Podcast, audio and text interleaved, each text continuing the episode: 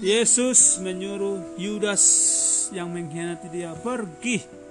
Yesus duduk di meja kembali dan dia sangat sedih. Ia tahu ia akan segera meninggal atau wafat. Lalu Yesus berkata kepada murid-muridnya, salah seorang daripadamu akan menjual aku. Murid-muridnya berpikir, ih siapa yang akan melakukan hal itu ya?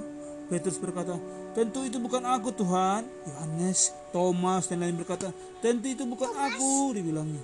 Bahkan Yudas yang mengkhianatinya berkata, tentu itu bukan aku, dibilangnya. Petrus duduk di dekat Yohanes dan Yohanes duduk di dekat Yesus. Jadi Petrus berbisik kepada Yohanes, eh, tanyakan, tanyakan kepada siapa itu. Lalu Yohanes meletakkan kepalanya di bahu Yesus dan berbisik, Tuhan, siapa itu? Dibilangnya. Jawab Yesus dengan lembut, Aku akan menunjukkan kepadamu siapa itu. Aku akan mencelupkan roti ke dalam kuah. Aku akan memberikannya kepada orang yang akan menjual aku.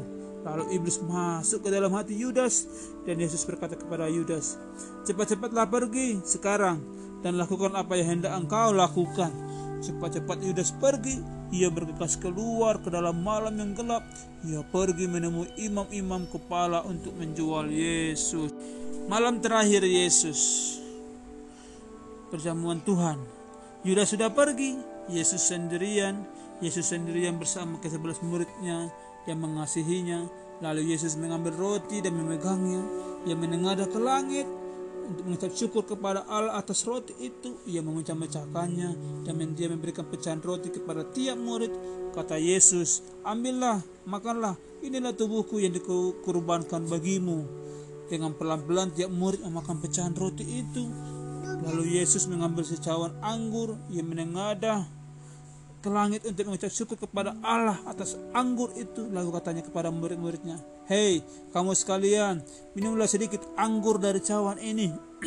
anggur ini adalah darahku yang ditumpahkannya bagimu untuk menebus dosa-dosamu. Murid-murid menerima cawan itu, mereka mengadakannya tiap orang minum anggur dari cawan itu. Yesus berkata kepada murid-muridnya, setelah aku pergi, kamu harus memecah-mecahkan roti ini dan minum-minum anggur bersama-sama. Berulang kali untuk mengenang aku, dibilangnya. Lakukanlah itu berulang-ulang hingga aku datang kembali. Jadi sampai sekarang pun kita memisahkan roti, jadi kita minum minum anggur dan minum makan roti dalam perjamuan Tuhan. Itu disebut dalam perjamuan kudus. Kita akan melakukannya berulang-ulang kali hingga Yesus datang kembali sama kita. Kita akan selalu mengenang Yesus yang memberikan tubuhnya dan darahnya untuk menebus dosa-dosa kita. Amin.